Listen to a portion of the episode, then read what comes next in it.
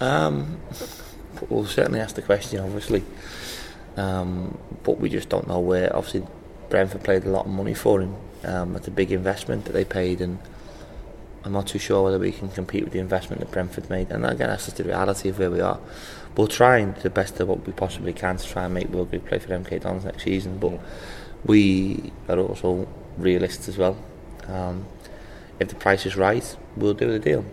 Um, but unfortunately, that that's it has to be right for that to happen.